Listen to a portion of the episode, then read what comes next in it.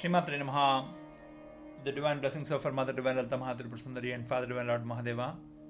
We are continuing to discuss the different avarnas of Sri Chakram and those efforts being allowed, blessed by the divine parents.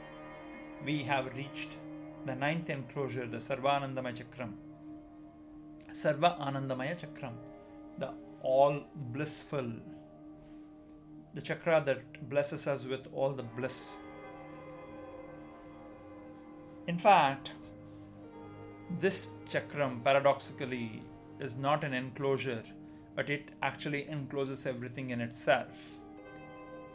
But it is represented by a tiny dot or the bindu. This is where Mother Goddess resides. And this bindu is presided by Mother Deity Tripura Sundari, who is also called Lalita, Mahakameshwari, Parabhattarika, or she is called Sri Vidya or Kamakala. She essentially is the Raja Rajeshwari, the chief emperors or the chief administrators who rules over all the cosmos, and she is attended to this attended to in this chakra by Parapara Atirahasya Yogini, secret beyond all secrets, who are not listed but they need to be experienced by meditating on the Devi in the Bindu or the Sarvanandamaya Chakram. The color of the chakra is Aruna or the rising sun, and worship of this chakra or the dot is done in clockwise. Actually, though there is only one dot, there are three dots under the single dot, which is called Bindu Trayam, representing the moon, the sun, and the fire, which are represented by the Ida, the Pingala, and the Sushumna. Those of you who remember the Ida Pingala Sushumna episode that we have done when we were doing the Kundalini Yoga, you can go back and listen to it for more details. But the three dots essentially represent the Ida, the Pingala, the Sushumna, the, the masculine, the feminine, and the union of these energies. And when the union happens, the journey of a lifetime begins with a single cell, and the union always happens in a state of blissfulness. When the masculine and feminine energies unite in that divine union of the energies only when there is a blissful union then the life that is created will be very healthy very happy and very peaceful. Therefore this sarvanandamaya chakram is experienced by every being in the physical union of the masculine and feminine energies.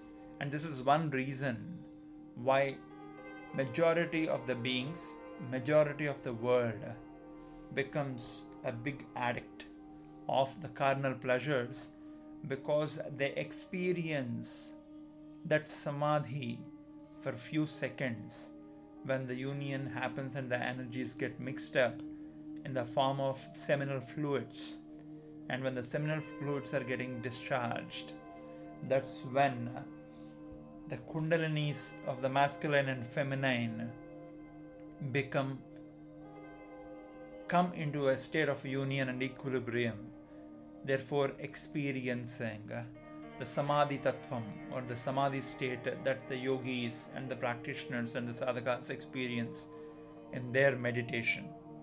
And because of this reason even the great yogis the rishis even they keep getting the thoughts of the bodily desires the carnal pleasures and other desires that all commoners get but since they have tasted the supreme pleasures of Sat, Chit, and Anandam by tapping into the Sarvanandamaya Chakram, where by doing some kriyas on mudras like Khechari and others, they are able to tap into this samadhi state internally by elevating the kundalini consciously and trying to have that kundalini unite with the Shiva, and when it happens,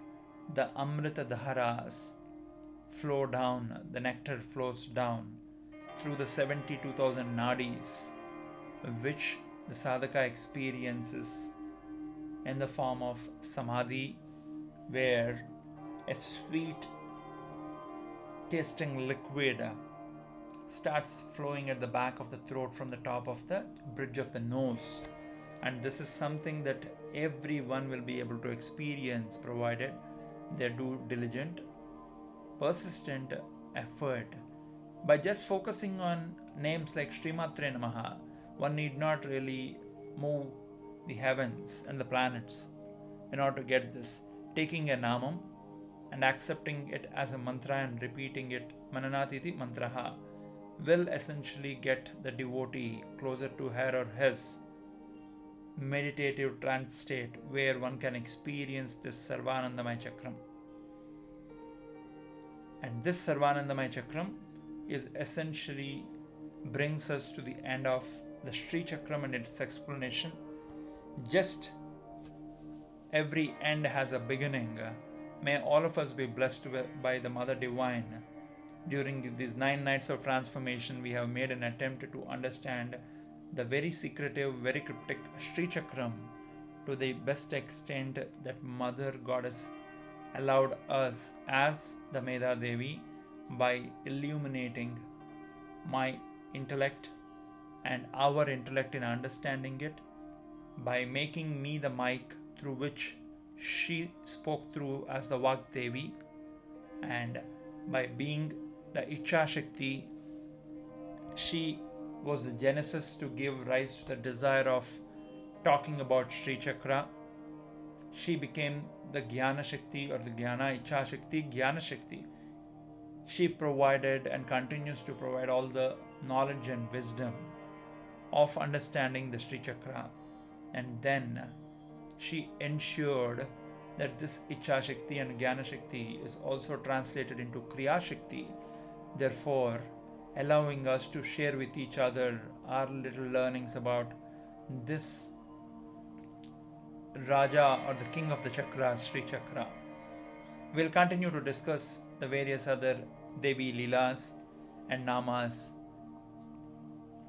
going forward. Stay blessed, spread the bliss around. Srimatre Namaha.